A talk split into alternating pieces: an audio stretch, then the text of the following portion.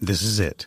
The putt to win the tournament. If you sink it, the championship is yours. But on your backswing, your hat falls over your eyes. Is this how you're running your business? Poor visibility because you're still relying on spreadsheets and outdated finance software? To see the full picture, you need to upgrade to NetSuite by Oracle. NetSuite is the number one cloud financial system to power your growth. With visibility and control of your financials, inventory, HR, planning, budget, and more, NetSuite is everything you need to grow, all in one place. With NetSuite, you can automate your processes and close your books in no time while staying well ahead of your competition. 93% of surveyed businesses increased their visibility and control after upgrading to NetSuite. Over 27,000 businesses already use NetSuite, and right now through the end of the year, NetSuite is offering a one-of-a-kind financing program to those ready to upgrade at netsuite.com/c-suite. Head to netsuite.com/c-suite for special end-of-year financing on the number one financial system for growing businesses. netsuite.com/c-suite.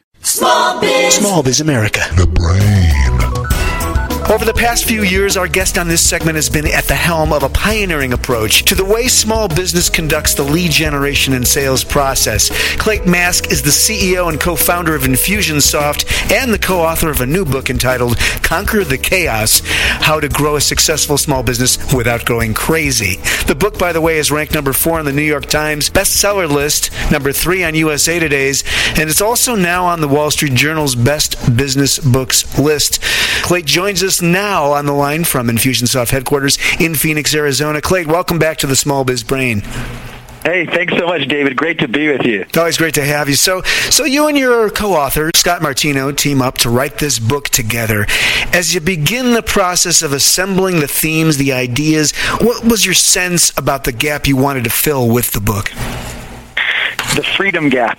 Uh, so many entrepreneurs uh, are more and more entrepreneurs are starting businesses. In fact, it's at a at an unprecedented rate. If, if you look at the stats of what's going on, um, people are starting businesses in droves, and and this, and the economy is also contributing to that. By the way, some people are starting businesses but because they have to. But what's happening is people are going into business expecting and looking for freedom, and what they get is all too often nothing close to it. In fact, it's chaos. And so we wanted to address that gap and explain why it's there and how to fill it. Why are small business owners subject to, to going so crazy? What are some of the, the themes you find as you talk to them and as you continue to develop uh, the work over in Infusion, which I know is in part solving the problem of, of the crazy? Yeah, you know they need more time. They're wearing so many different hats. They're they're just running like crazy. You know, 90 miles an hour with their hair on fire, trying to get everything done. But they're wearing so many different hats, and and they are just struggling to keep it all together. And it's and it's so unfortunate because they they started the business wanting that freedom and feeling like they're going to have more time for their friends and their family and themselves, and they they don't have that time. Time is what I hear all the time, and that and that all of, when I talk to, to entrepreneurs, and that's what creates this this feeling of chaos and overwhelm. Yeah, the time is the new gold standard in uh, all things small business. One of the things that struck me about this book as I as I look through it, you're really talking about a whole person here. It's not just a business person, not just a business owner, not really only an entrepreneur. It's a whole person. In fact, you talk about uh, emotional intelligence and creating a constructive work-life balance, all part of this freedom theme. Right. Yeah, absolutely. When when we when we talk about the chaos that ensues when you when you start a business, and it, and it truly is chaos. It happens when you start getting customers, and when you have employees, and when you have vendors, and all the different things you're trying to manage. Yeah.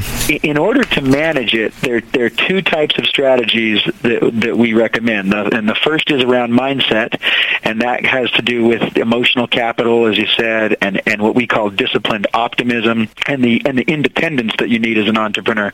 That's the those are the mindset strategies, and then there's some system strategies, and the system strategies are around get to uh, centralizing your operations, getting uh, getting everything organized, and then the second is uh, follow up, and the third is automation. And so we talk about those system strategies and break those down more specifically in the book, as as well as the mindset strategies. But it's mindset and system, and it all starts with emotional capital, making sure that you are able to handle what you're about to head into.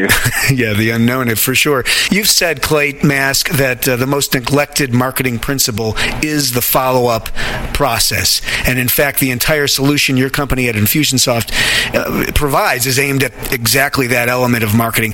Why is it so neglected? Are we back to the time thing, or or talk to us about your vision for an ideal automated approach to marketing? What does the ideal solution look like?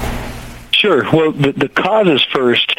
Uh, it, it, takes it takes a lot of time to follow up with prospects and customers. I mean, who, who doesn't have a stack of business cards or some leads or uh, you know something, uh, some emails that you've got to get back to somebody on, and, and all too often those go stale and, and it end up slipping through the cracks. Mm. Um, so it happens because time is is required. But but the real cause, if you that underlies everything, is this. Mm most people have their information spread out in different systems. And so you've got some information in one place, maybe it's a contact manager, another information in email marketing, some, another piece of information that's in your QuickBooks or your accounting system. Then you got some stuff in Excel spreadsheets, and then sticky notes and calendars and notepads and who knows what. yes. And so it's all disorganized, and then it becomes totally manual when it's disorganized. And so the key is this. The ideal system, as you said, is one that's automated, where you've got automated follow-up occurring that's personalized and is very organized. That can't happen until you get everything in one place. And so the first trick is to get it all sent in one central location, and then to be able to do that follow-up in an automated fashion. Centralize and automate. Oh, beautiful, beautiful. I recently connected with Craig Jacobson. You know, Craig, you work with him closely as an associate over there oh, at, yes, at, Infusion. And we're working on a project together. You know, and, and in that project, I interviewed a classic, that you're going to love this, a classic brick and mortar business owner. This is a guy that does furniture work and reupholstery in San Diego, okay? And I'm sure he's yeah. on your system.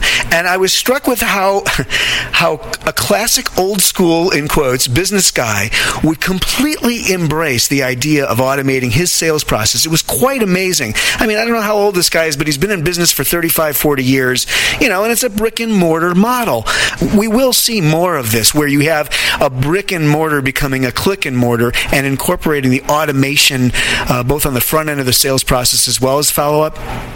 Absolutely, we we we've seen that that exact shift over the last uh, couple of years, where where more and it used to be that our customers were internet entrepreneurs, they were right. you know, they were web companies, and mm. and then more and more we started to see that they were brick and mortar companies that were wanting to use the power of the internet more effectively, and and so yeah, I agree. I I think that you, what you're seeing with this furniture company is is going to be the norm in the future, where uh, the lines between brick and mortar and internet companies are just totally blurred. Mm, it's a beautiful thing for Infusionsoft as well and the work you do there. When I saw you at InfusionCon uh, not too long ago, I asked you uh, about the ecosystem of partners you've created with Infusionsoft. This digs kind of into the to, to the sort of the way it's built out. Was this an unintended consequence of building out the company? Did you know that you would be creating this this structure of uh, networked partnerships and functional relationships like you have? You know, it's so funny you ask that because I was just talking about this this morning. We we didn't expect that. We didn't foresee that. In fact, we have we have uh, a handful of strategies that we use to propel the growth of the company, and and and for the last seven years, we've had those strategies articulated.